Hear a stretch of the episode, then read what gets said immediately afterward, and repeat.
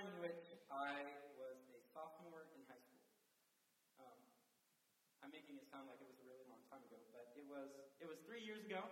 I was a sophomore in high school. Um, if you told me three years ago today that uh, at my school I would meet a friend who was as strong in the faith as me, if not stronger, and loved music as much as me, if not more, um, I would have said. If you told me that by the end of the year I would be singing songs about Jesus in front of my whole school with that friend, if you told me that the next October I would fly halfway across the country with that friend and sing songs about Jesus in front of tens of thousands of people, I would have told you it was impossible.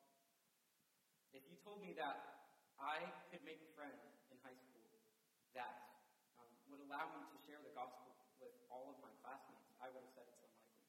If you told me that I would have made a friend in high school that by the end of the year, my teachers would be asking us for prayer, that by the end of the year, our, our peers would buy us matching t-shirts that said Team Jesus in block letters on the front.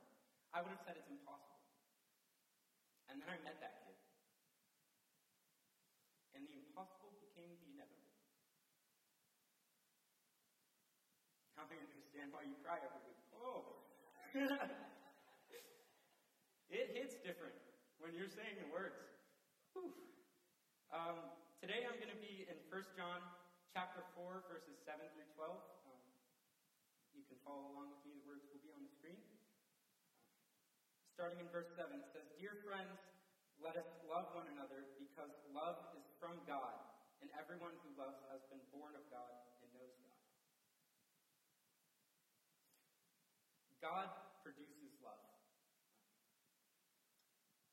There's obviously God produces everything, but God produces every good thing. Everything that we love is from God. God produces love. He produces the kind of friendship that I have with, well, who's now my college roommate. Um, I could call him any time of the day or night as long as he's awake, and he would pick up the phone. I can call him right now and I know he'd answer because I'm looking at him. That's the kind of friend I have. That's the kind of love that God produces. That's the kind of love that John is talking about here. Continuing in verse 8, he says, The one who does not love does not know God, because God is love. Not only does God produce love, that's his character, that's his essence. As Christians, as little Christs, if God is love, and we are modeling God. We should define our lives by the love of God. Um, moving on to verse 9 God's love was revealed among us in this way God sent his one and only Son into the world so that we might live through him. Love consists in this not that we love God, but that he loved us and sent his Son to be the propitiation for our sins. So if we're Christians and God is love, and we're defining our lives by God's love, what exactly are we doing? How do we know what God's love looks like? John just answered that question. Love looks like dying for people who spit in your face and wanted nothing to do with you. Love looks like It's not in your head, it's not an idea. It's something you do with your hands and your feet. You can see it happen. God models love. Verse 11 Dear friends, if God loved us in this way, we must also love one another. No one has ever seen God. If we love one another, God remains in us, and his love is perfected in us. If we love one another, God remains in us and his love is perfected in us. That's so bizarre to me that something that God is, something that is God's very essence, love, is not perfected in heaven. It's not perfected in the angels or in nature. God's love is perfected as we love one another. That's powerful stuff.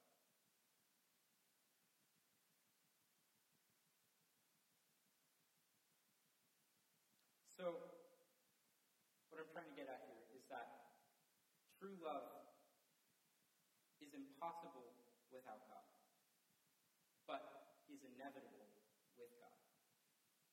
That without God, we can't really know love. We might have an idea of an emotion that we feel sometimes when we see someone that we like or when we eat a food that we enjoy. But true love comes from God. Without there is no love. But with God, God, love becomes inevitable.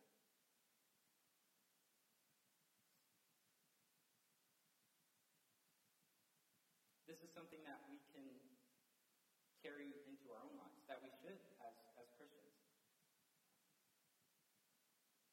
The reason that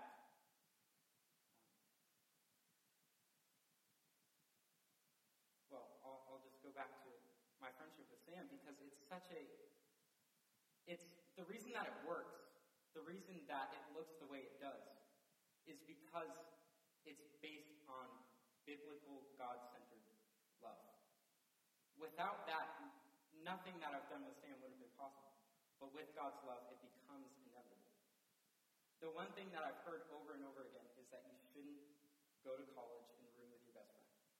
I heard that from just about everyone I talked to, but we're a semester in, and the love has only grown stronger. Um, that shouldn't be possible. Without God's love, it's impossible. But with God's love, it's inevitable.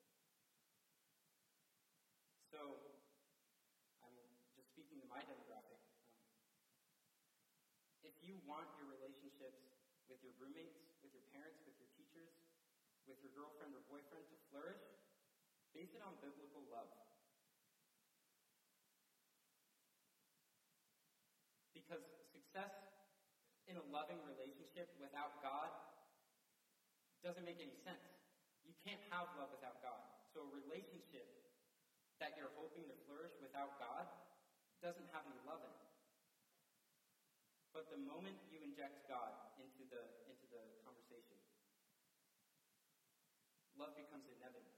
And you start acting differently. You start seeing things. It means it means filling the wood box when no one else is home because you, you notice that it's getting a little low. It means shoveling the driveway. It means maybe not doing something that you would like to do because you know your friend wants to do something else. Um, it makes the hard decisions easy.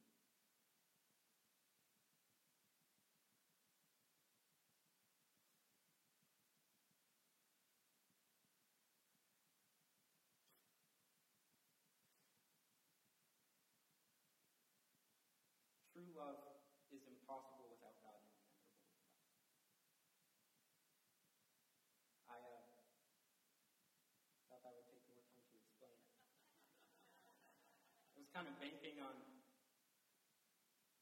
I don't know, saying more, but I don't have much else to say. I guess if you're if you're a Christian, um, sometimes it's it, it gets easy to kind of get caught up in the nitty gritty and kind of worm your way into theological arguments that are really specific and don't really relate to much. But we need to remember that the motivation for everything we do should be biblical love. That's what that's what drives life is biblical love. That's why we're here. We're motivated by love for God, for each other. And if you're if you're here today and that doesn't sound like you, I would encourage you to, to talk to someone, um, to pray, because God's love is available to you. The love that made it possible for God to send his only Son down to earth and die for us Yours for the taking. So do it. Because without God, love is impossible. But with God, love is